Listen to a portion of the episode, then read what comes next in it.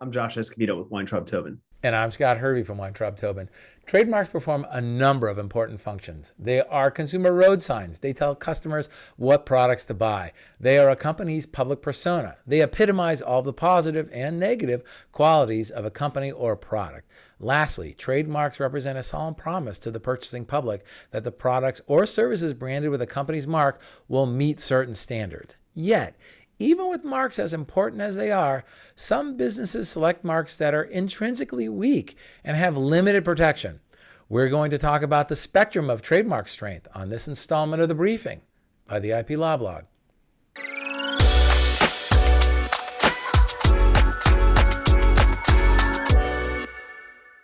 Trademarks can be one of the most valuable assets a company can own. Trademarks generate brand equity based on the amount a consumer will pay for a branded product as compared to a non branded product.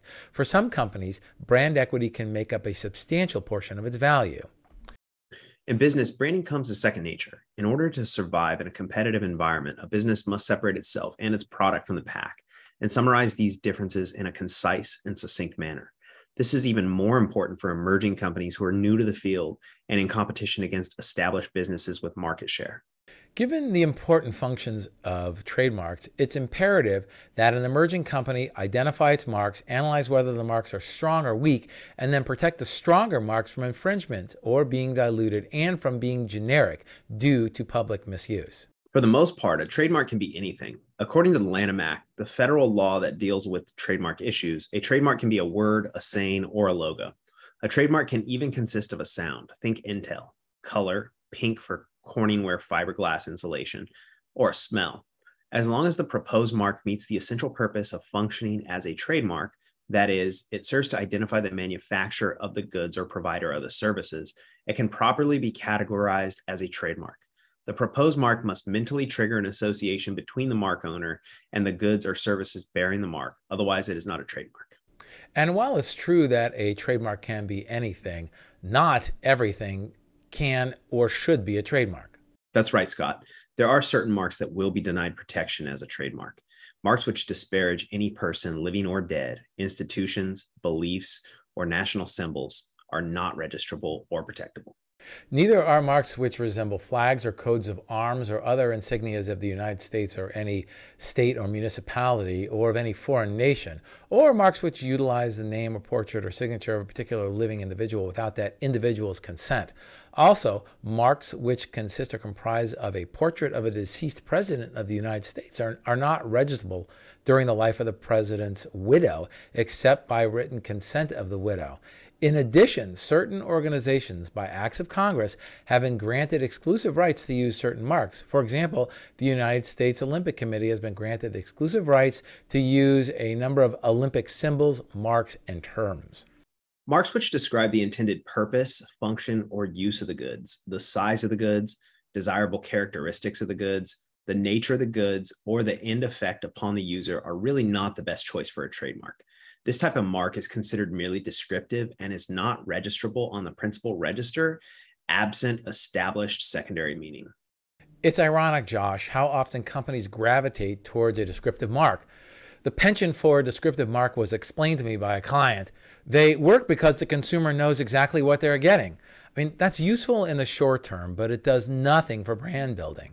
Here are a few examples of descriptive marks nice and soft for bathroom tissue, or park and fly for off airport auto parking services. Those are descriptive marks. The same is true with respect to marks that identify the place in which the goods or services originate and are therefore geographically descriptive. The major reason for not protecting marks that are merely descriptive is to prevent the owner from the mark from inhibiting competition in the sale of the particular good and to maintain freedom of the public to use language which naturally describe the goods or services, thus avoiding the possibility of harassing infringement suits by the registrant against others who use the mark when advertising or describing their own product.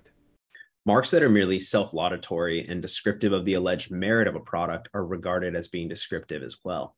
Laudation does not per se prevent a slogan or mark from being registrable. Like other descriptive marks, a mark is self laudatory and but may be registrable upon establishing secondary meaning. However, courts have refused registration, even on the supplemental register, of marks that are so highly laudatory and descriptive of the alleged product that they are incapable of functioning as a trademark. One step up from a descriptive mark, but miles away as far as protectability goes, are suggestive marks.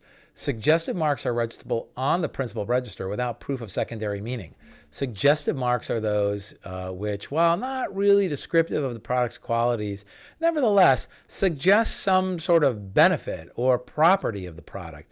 An example involves Roach Motel for insect traps, in which uh, this mark was enforced against an infringer using Roach Inn. Uh, the court explained as follows we do not find the mark Roach Motel to be merely descriptive. While roaches may live in some motels against the will of the owners, motels are surely not built for roaches to live in. Hence, the mark is fanciful on conception. Indeed, its very incongruity is what catches one's attention. The determination of whether a mark is merely descriptive and therefore not registrable, absent evidence of secondary meaning, or merely suggestive has always been a challenging task.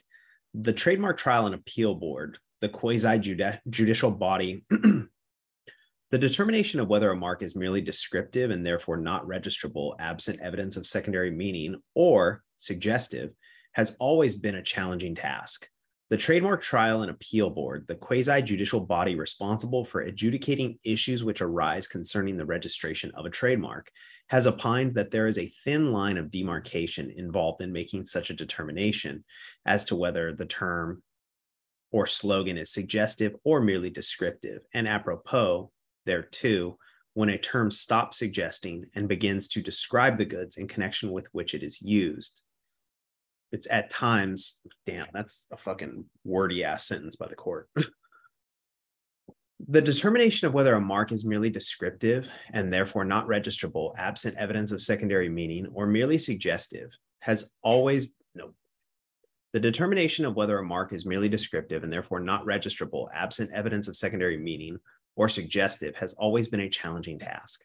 The Trademark Trial and Appeal Board, the quasi judicial body responsible for adjudicating issues which arise concerning the registration of a trademark, has opined that there is, quote, a thin line of demarcation involved in making a determination as to whether a term or slogan is suggestive or merely descriptive. And apropos thereto, when a term stops suggesting and begins to describe the goods in connection with which it is used, it is, at times, a difficult question to resolve. I've used that sentence before in my trademark opinions to my clients. Hearing you say it out loud, Josh, that's the longest sentence I think I've ever heard. The board suggested that in determining whether a mark uh, has crossed the threshold from suggestiveness to descriptiveness, the following factors should be analyzed.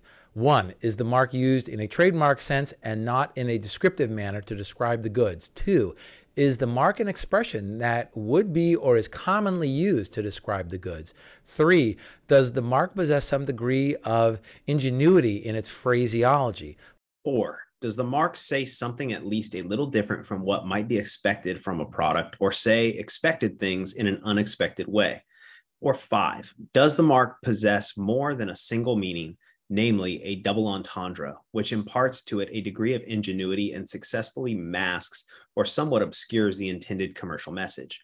The strongest marks are those which are coined words, having no intrinsic meaning, or arbitrary words, which, although they might exist as words in the English language, have no conceivable rational connection to the product.